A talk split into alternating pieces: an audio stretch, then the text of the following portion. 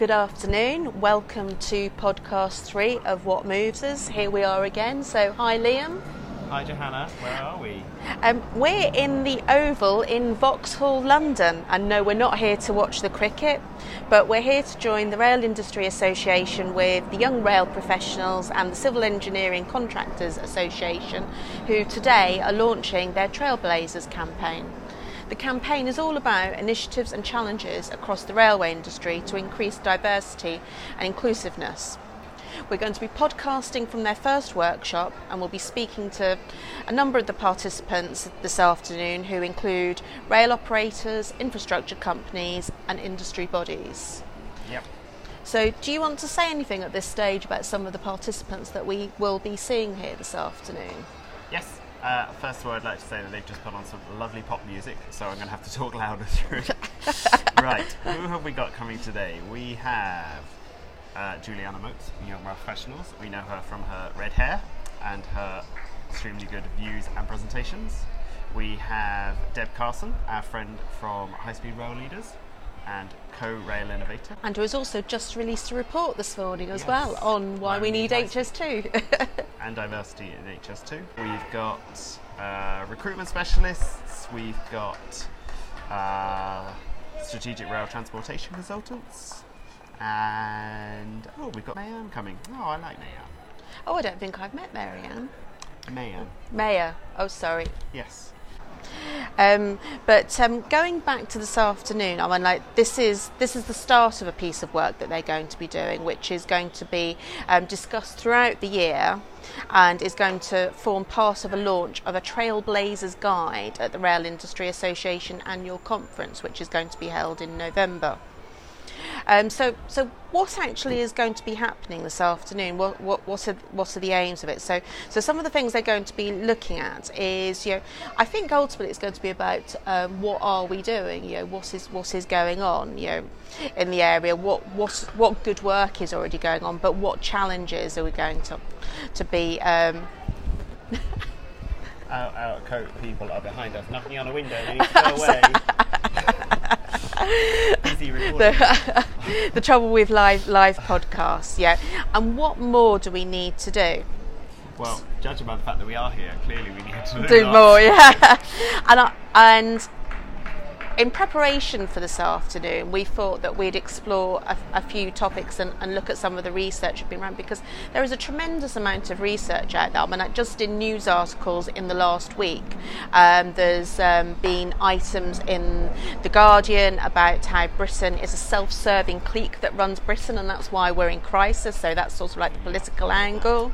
There's been items about how um, pay of ethnic minorities is a lot less than people, white people's pay, you know, um, by as much as 25% in cases. And even this morning, there's been a piece in the Times on gender bias that th- there is still a perception that women are best in charge of childcare. You know, even you know, even with you know, um, parity of um, It's just a self-sustaining thing because obviously society expects women to do childcare, so obviously they get more training and experience doing it. If men did it as much as women, they would be equally as at doing it. which I think is is is in is interesting because some of the other um, areas that we've been working on, we're going to refer again to Mary Portas um, book and podcast a bit later on, um, Work Like a Woman, because in her book, one of the things that she actually explores is the fact that we've had this revolution for women, but we haven't actually had the same revolution for men. So women can, you know, are brought up to do everything, you know, to, to go to work, to do the childcare, still to do, you know, the main activities around the house. But we haven't had that same revolution to men to say, well, actually, it's okay for you to be in charge of the, the childcare. It's okay for you to do those house. We haven't done that reverse engineering, so I think that's is that one of our problems, you know, and that's why I say you know about society. But you know, other books that you know we've been exploring are you know Caroline Criado Perez, who um, has written about Invisible Women, which is all about design bias. You know, right from the way products are designed in society to um, to the way the data is collected, because we just don't collect data on sexes. You know, and and it's even worse when it comes to when you're talking to people with disabilities Yeah. and people with um, who who are um, of um, colour. You know, there is no disaggregation of the data. It's all taken from a. a a white average man. That's that's how the, the world of design is seen. And then I think, you know, sort of like, you know, and exploring it out into, you know, Reni Eddo-Lodge, who's written Why I'm No Longer Talking to White People About Race, you know, you know how we all look at it through our own lenses. And you know Gabrielle Union um, who is an American actress and I can't remember what TV program she's in but she was in 10 Things I Hate About You. And her book we, we're going to need a lot more wine. And I think that is semi-autobiographical book. Yeah. but it's brilliant because you really get into actually what it's like to be a person of colour growing up today because we're not as we're not as diverse and we're not as fair as we all think we are because we are looking at it through our white Yes. eyes. You're yeah, very well read, though. thank you. There's a whole list of things there. yeah, maybe I have the problem because I read too much into it. um, but um, and then research. there's and then there's huge amounts of articles that are across the industry that cover the rail gender pay gap because we now have to publish it. Yeah. Um, the infrastructure skills gap, diversity in transport. There is a lot of stuff, and I really do suggest that people do delve into this topic because it is really soci- insightful stuff and it illustrates that there are numerous issues around diversity and inclusiveness and that as I've already stated it's not it's it's not just society it's not just rail it's societal and that we need to address this. But what are the problems in rail?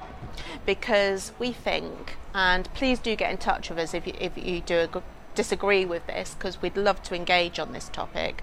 Um, but at entry level and in the context of the whole supply chain of rail we think it's pretty diverse.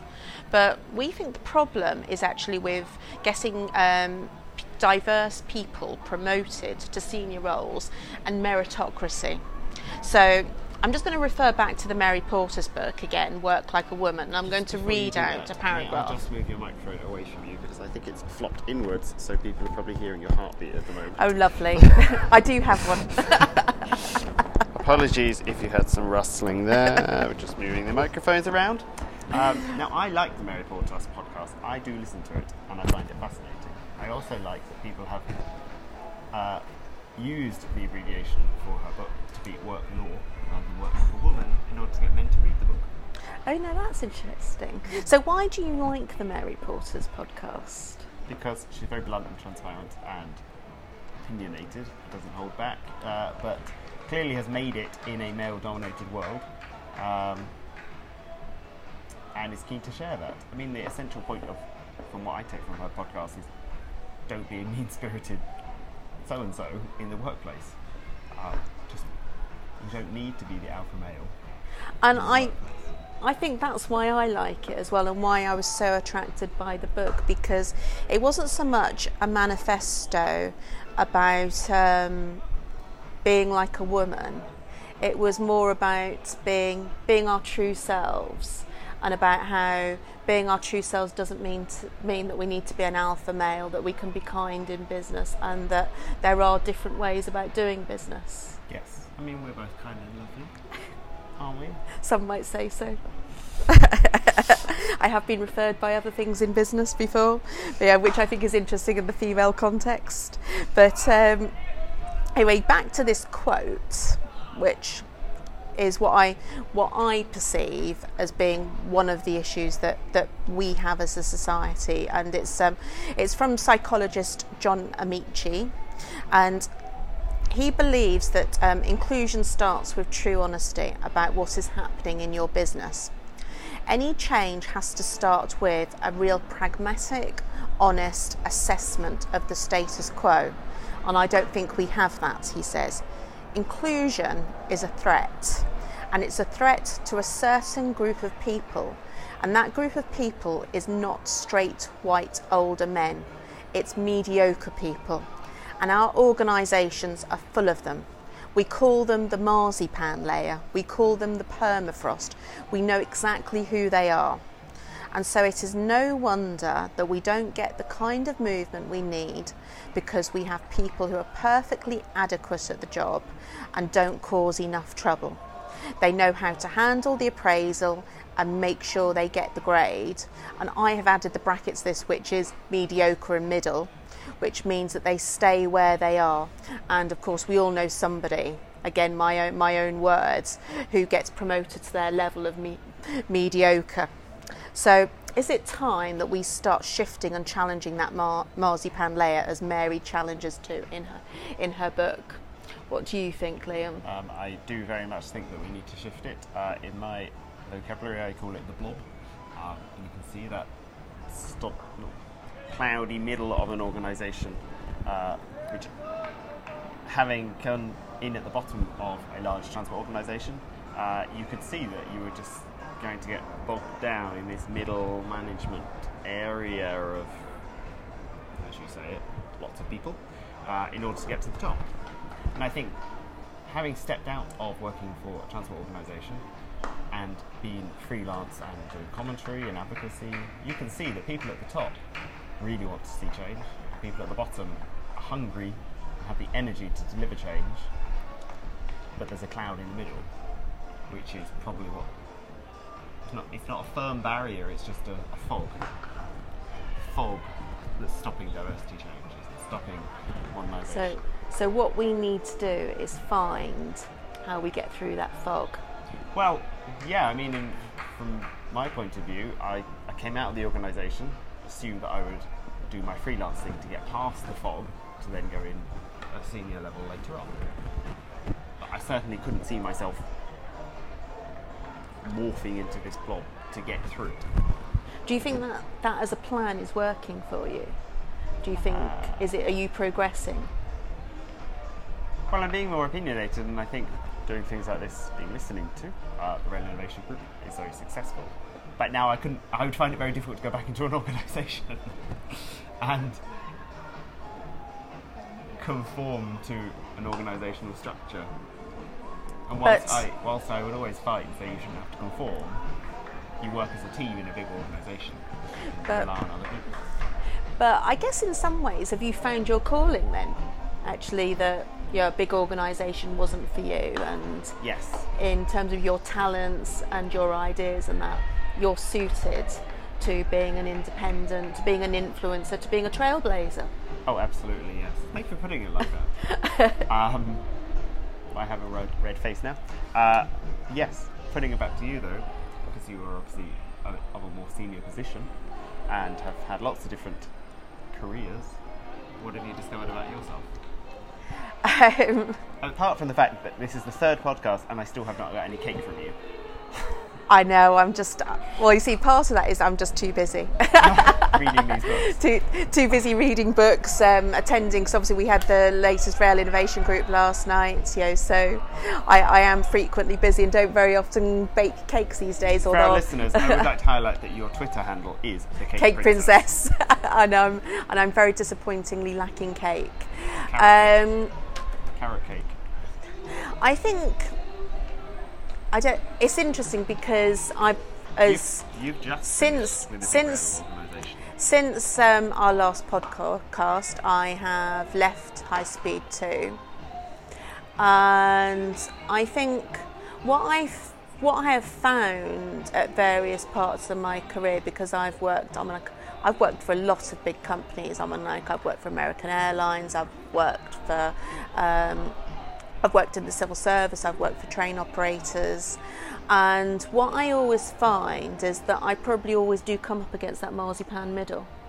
Yeah, and I think But would you- moving moving around has helped me bypass it. Yeah, I think you can kind of go into an organisation and be there two or three years, and then you have to move on Yeah. because in some ways I kind of almost am recognised more by my external peer group than maybe necessarily the people I'm working with. Okay. Given the fact that you have advanced, as, as you say, by skipping between organisations, would you still say it's the marzipan middle, or are you finding a ceiling? Um, I think at the moment I may have reached the ceiling. Right. So no further for you. Who knows? How have you? how Um, have you? Has has that ceiling hit you on the head, or have you just been aware of this this line approaching you? to be quite honest, I was never aware of it until I started getting there. Right.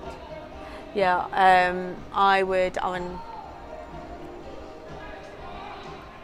long pause while I think about it because I've never really been. I mean, I've always believed in diversity and inclusion and that, but no more. But I have become more aware in the last two years, probably, about how uninclusive society is. And I don't know whether that's because my job has required me to think a lot more about it, but to be blunt, life is bloody unfair for lots of people. And I think because of that, I've become more aware and I've started fighting for it more. And it's an important subject for me from a personal point of view, but also for other people as well. Because to put, you know, I don't want to labour the point too much because I am a highly privile- privileged person. You know, I'm white, I'm a woman, I'm married, I own my home, you know, and I, I've had good jobs, you know, I've been to university, I've had, I've, I went to good schools, you know, I am highly privileged.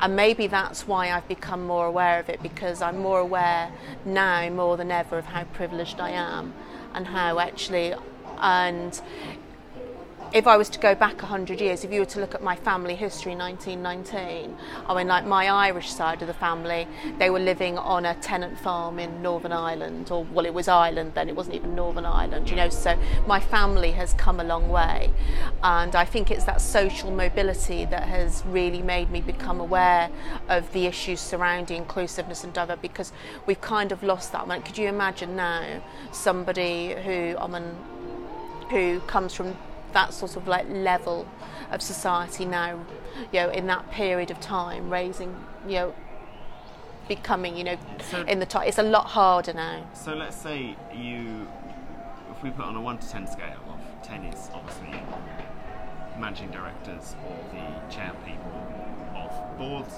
Uh, one is your entry level person at 18.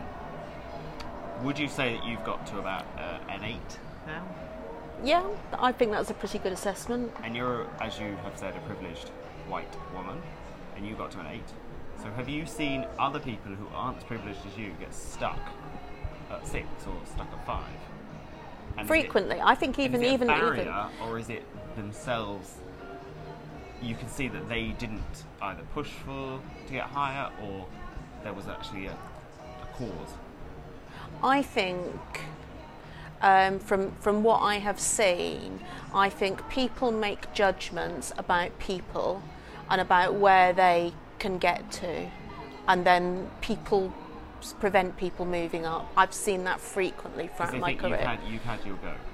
Not even that. I think they think you're limited or you can't do it, or you know, people. Yeah, and then Because you can't do it in the same way that they, the seniors, Yeah. did it. or you went to the wrong university. I mean, I, because I didn't mention this as part of sort of like the preparation for this, but you look across senior people across the rail industry.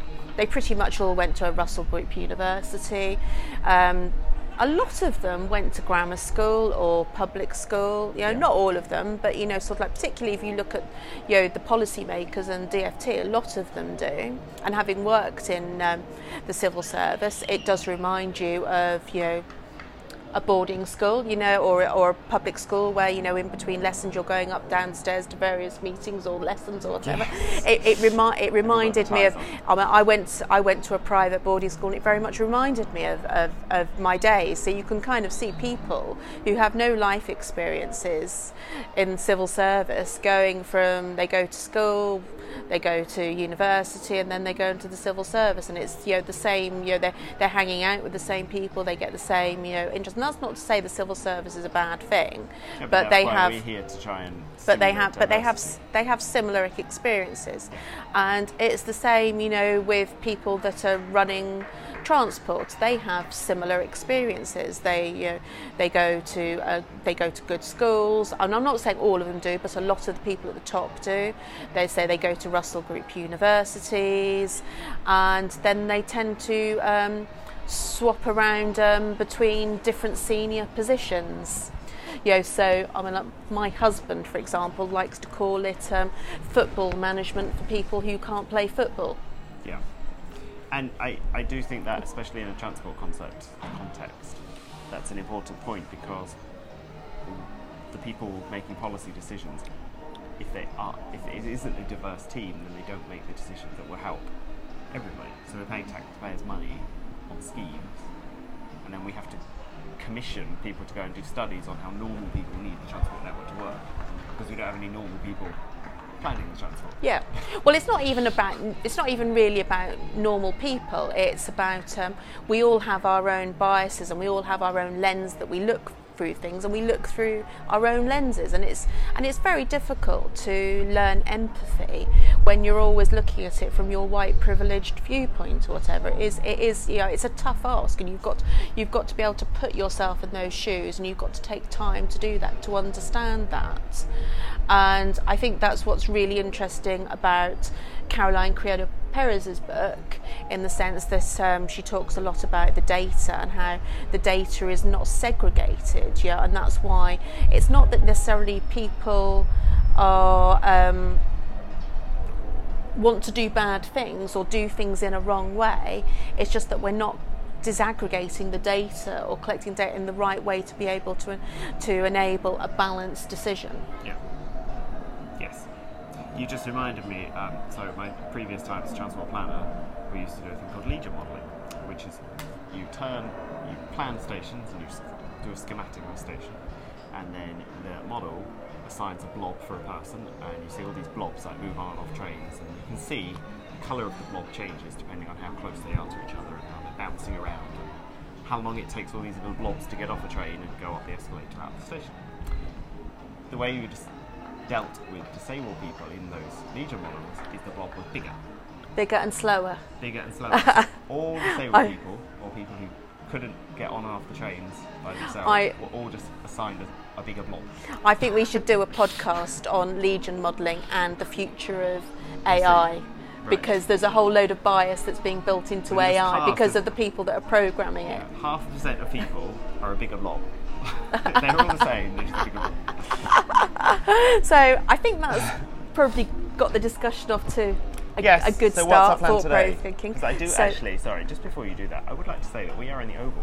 Do you know a little bit about the Northern Line extension, which goes from Kennington to Vauxhall, well to Nine Elms, but it doesn't go under the Oval, which is a straight line, because this is owned by the Duchy of Cornwall, Prince Charles, and it's Crown Estate, and you can't compulsory purchase Crown Estate. You come under it, so the line goes around it. You can go through local. How many seconds? How many seconds does that add to the? Um, Oh, I'm sure it's a much to the journey. curve around it. But uh, yeah, rather than have to go through that bureaucracy, it just goes round it. no, Gio, a lot of tra- a lot of transport planning happens because of who owns the land, doesn't it? And the way, and you, if you think, you know, sort of like, why doesn't something do that? A lot of it is because it's Yeah. because somebody royal or or whatever owns the land. State, uh, yes. But So- that's, that's again, that's just another a, priv- a privileged position. Yeah. Just, Very just apt, talking about the privilege. establishment, uh, the establishment reason for something.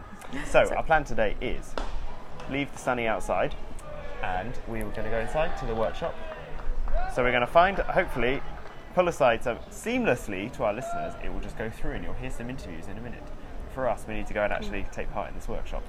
Excellent. Let's go and join the group. Yes. Speak to you later.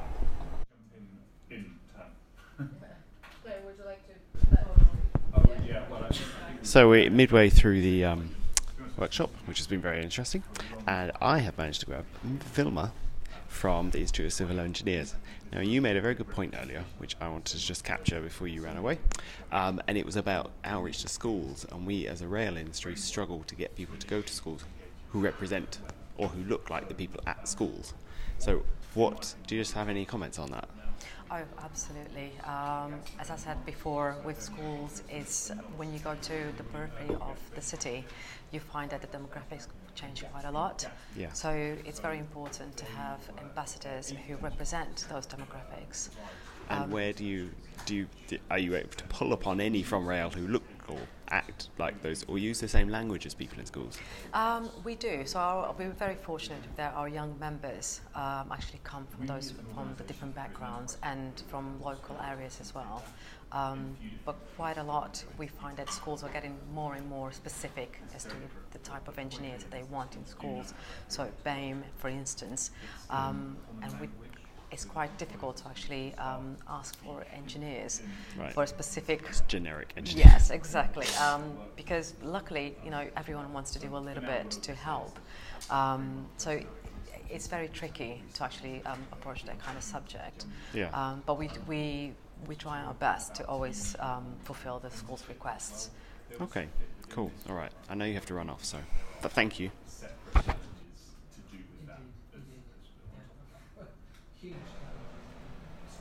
Hi Claire, um, we've been at the Trailblazers workshop this afternoon. So I was wondering if you could just introduce yourself and your organisation about what you do. So I'm Claire Ludlow and I work for the London Enterprise Advisor Network, which is all about bringing businesses into schools to support careers education and make it a bit more work focused and in touch with what's going on in the world of work so kids can make informed choices when they leave school. So school came up quite a bit as a mm. theme during the mm. workshop, and you mentioned something that I'd never heard before. It was quite different about the perception of rail and how we talk to children in their mm. language. So could you just explore that a bit more? So, so I think kids make a decision, young people make a decision based on what they're exposed to. So, you know, someone mentioned there that Google was quite a cool place to work. They're on the computer every day. They search up Google. It's, it's a it's a brand name that appeals to them.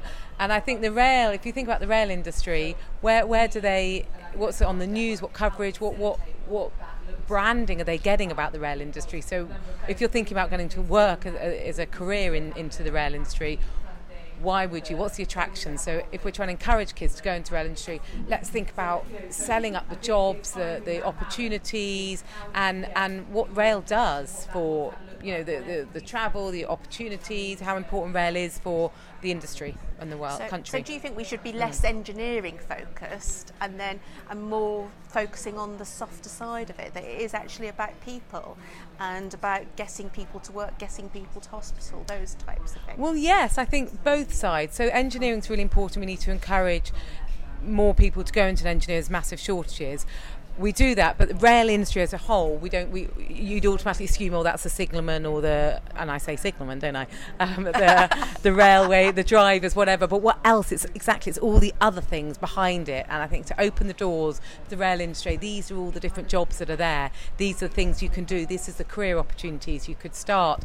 Um, I met someone once that was running a rail station, which I always thought was a wonderful job. You know, that, that, that's a great. That's using management skills. That's nothing to do with trains per se as we perceive it, but it's a really exciting job. There's you know a lot of opportunities. So I think it's opening the doors to the rail industry and saying these are all the different things you can do apart from just engineering, building the tra- mending the tracks and driving the trains. Popping that microphone towards me for a second is if the branding for the rail is so bad or poor, poor perception.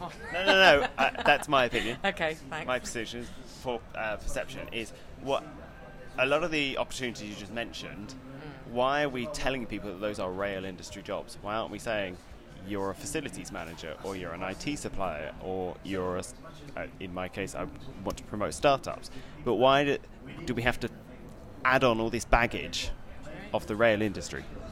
It's a really good point, and actually all the different the types of jobs. So when we talk about careers, so my background's in getting unemployed people into work, and we used to help people think about what jobs they wanted to do, and we talked to people, and we, we, we do the same in, in careers to some extent. Is think about the skills you've got and your fields of fascination.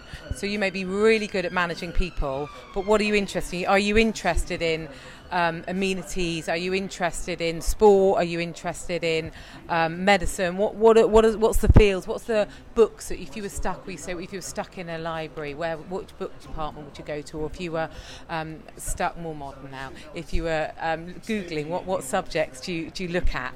Uh, and that's the, that's what interests you, and then you add your skills to it.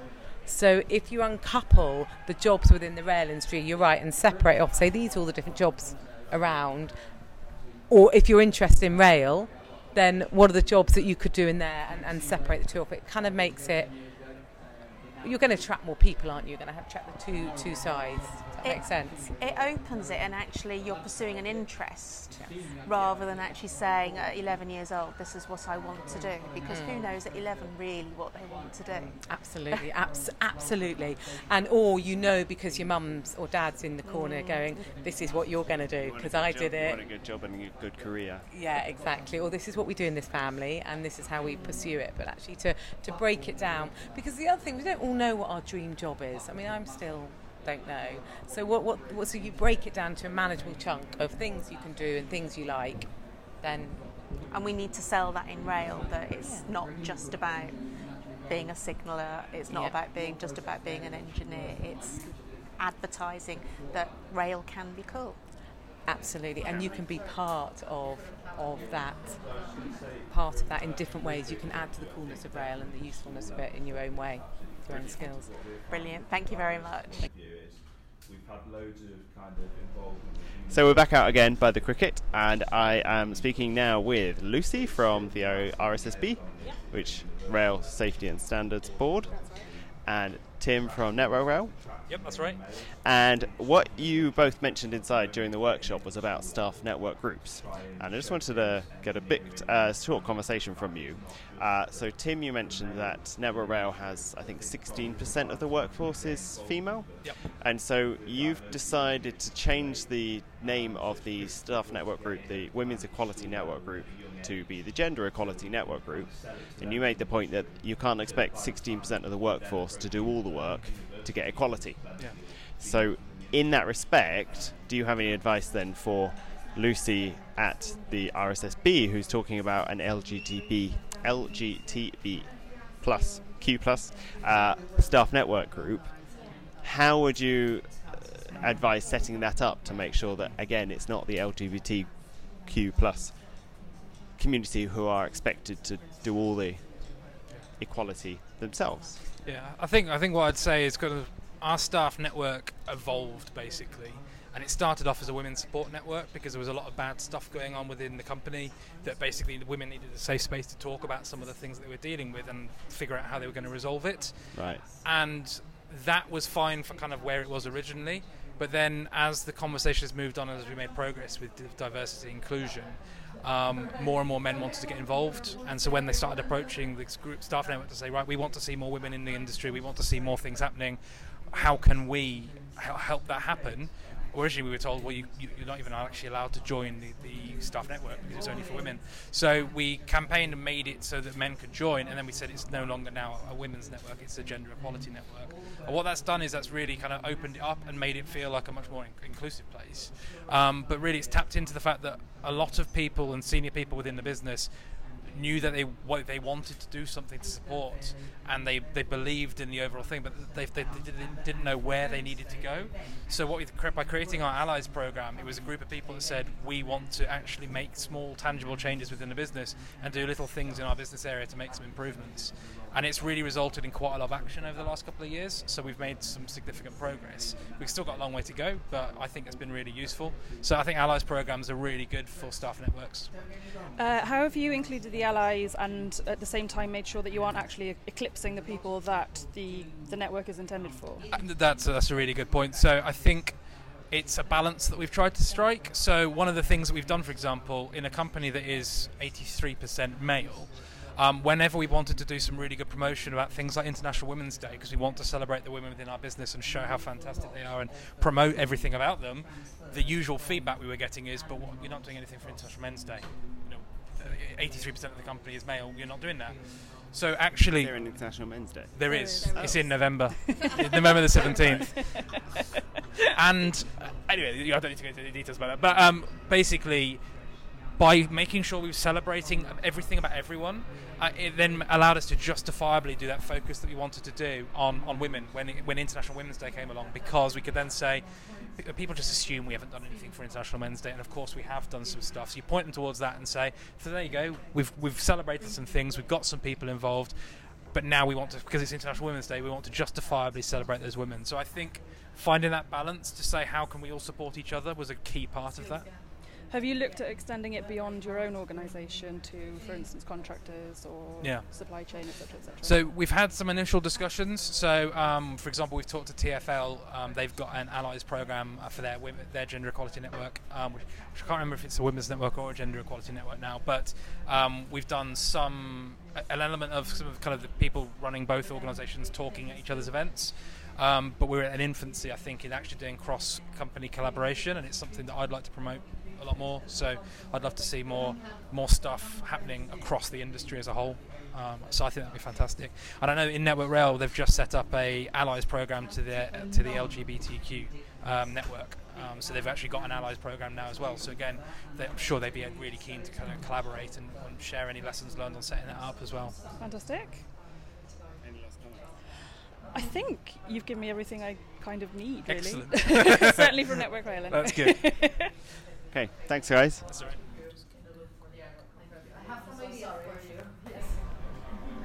Right, so we're back out watching the cricket, but uh, we have just grabbed uh, Gaynor Pates from the Rail Industry Association because you made a very interesting point in there that you uh, engaged with some of your members who made the point that diversity inclusion either was too difficult or was not one of their priorities. So I just kind of wanted to question is, given that that we think that that makes them less competitive, should we just allow those companies to just fade into history and be replaced by the more diverse companies coming up? Very good, very good points. I, I, I struggle with the same thing because I guess uh, at events that RIA's run, I've had those kind of conversations where people say, you know, maternity leave is just an extra co- cost for me, flexible working is just an extra problem for me to sort out and when there are other people who can take those jobs then I don't need to worry. And I feel the same. Should I, should we just let them carry on and and uh, not take any you know not look further than their own business? But Does industry then need to do uh, an exercise with government on showing the value of diversity and how actually you get a return on investment for that investment? I, yes, I guess uh, that would be useful. I think the information's out there for people who really want to, to know. Um, it's like everything else, like quality, safety.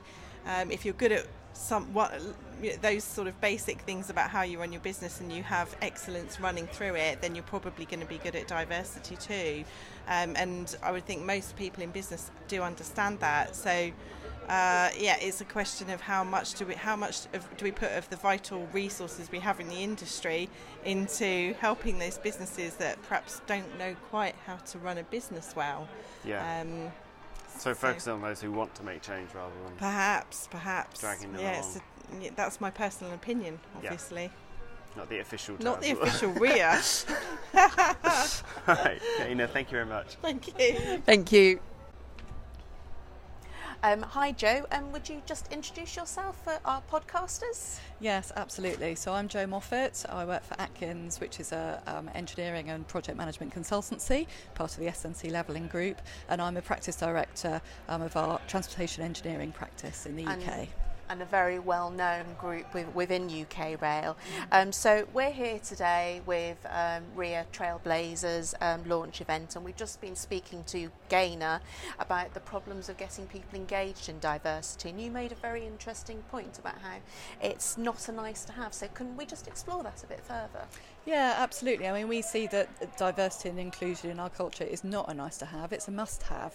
It weaves through everything that we do in terms of delivery of projects, retention of staff, um, any number of things. Um, there's a whole raft of, of um, research which shows that a diverse workforce and an inclusive i culture um, leads to better business results. So, so, so we don't see it as a nice to have, it's a, it's a must have. Um, our issue is about making sure that we weave it into all elements of our culture um, so that it's something that we become, um, it becomes more of a habit that we do rather than something that we kind of have to work very hard to, to overlay. And we're still at that sort of early stage of, of matu- uh, in, in that sort of journey of maturity.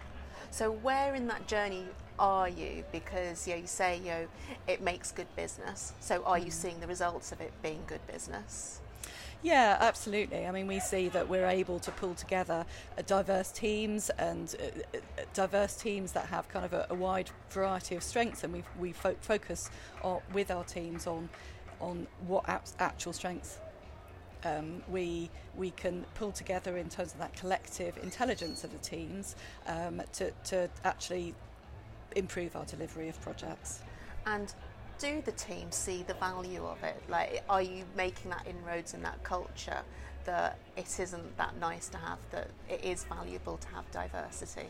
Yeah, I think I think I think they do see the value in it. I'd like to I'd like to be able to say that you know everyone's absolutely convinced and engaged, and, and it's, it's become a habit already. The reality of it is that lots of people are, are engaged. Lots of people do see the value. We've still got quite a long way to go, so that's why we continue the focus on it. And just one more question. What advice would you give to our listeners in order to make that cultural change? If you could say it was one thing that makes them start on that journey. Oh, if, if there's one thing, I think it's about making in, engaging as many people as possible and making it meaningful and understandable to everybody in the business as to what it is you're trying to achieve rather than talking in a language that's maybe not landing with people is making it kind of personal so that they can kind of own it and properly understand it themselves yeah. so that's actually yeah that is about talking in their language and making it meaningful what does it mean for me yeah yeah, yeah. That's Absolutely. brilliant. Thank you so much for spending time with us. Oh, it's a pleasure. Thank you. So that was a really great afternoon. So what um, what conclusions or insights did you did you take away from the workshop? I'm sorry, I just dropped my microphone, but I'm putting it back on now. There we go. Hopefully you can hear me. Um, I took uh, a couple of good thoughts came out. So as our listeners will have seamlessly moved through the vox pops we took through the uh, session, um, now that we're afterwards, two of the points that I wanted to take from that uh, that event were we're still, in my view, talking about people have to commit to coming into rail. So we're saying the challenge is getting people to make a, effectively a life or death decision that they're going to be a rail person, and I think that that's the wrong approach for us to be taking.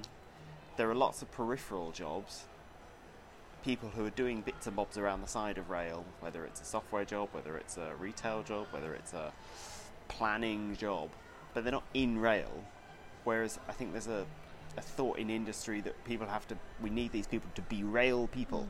There's kind of a structural, cultural problem there, isn't there?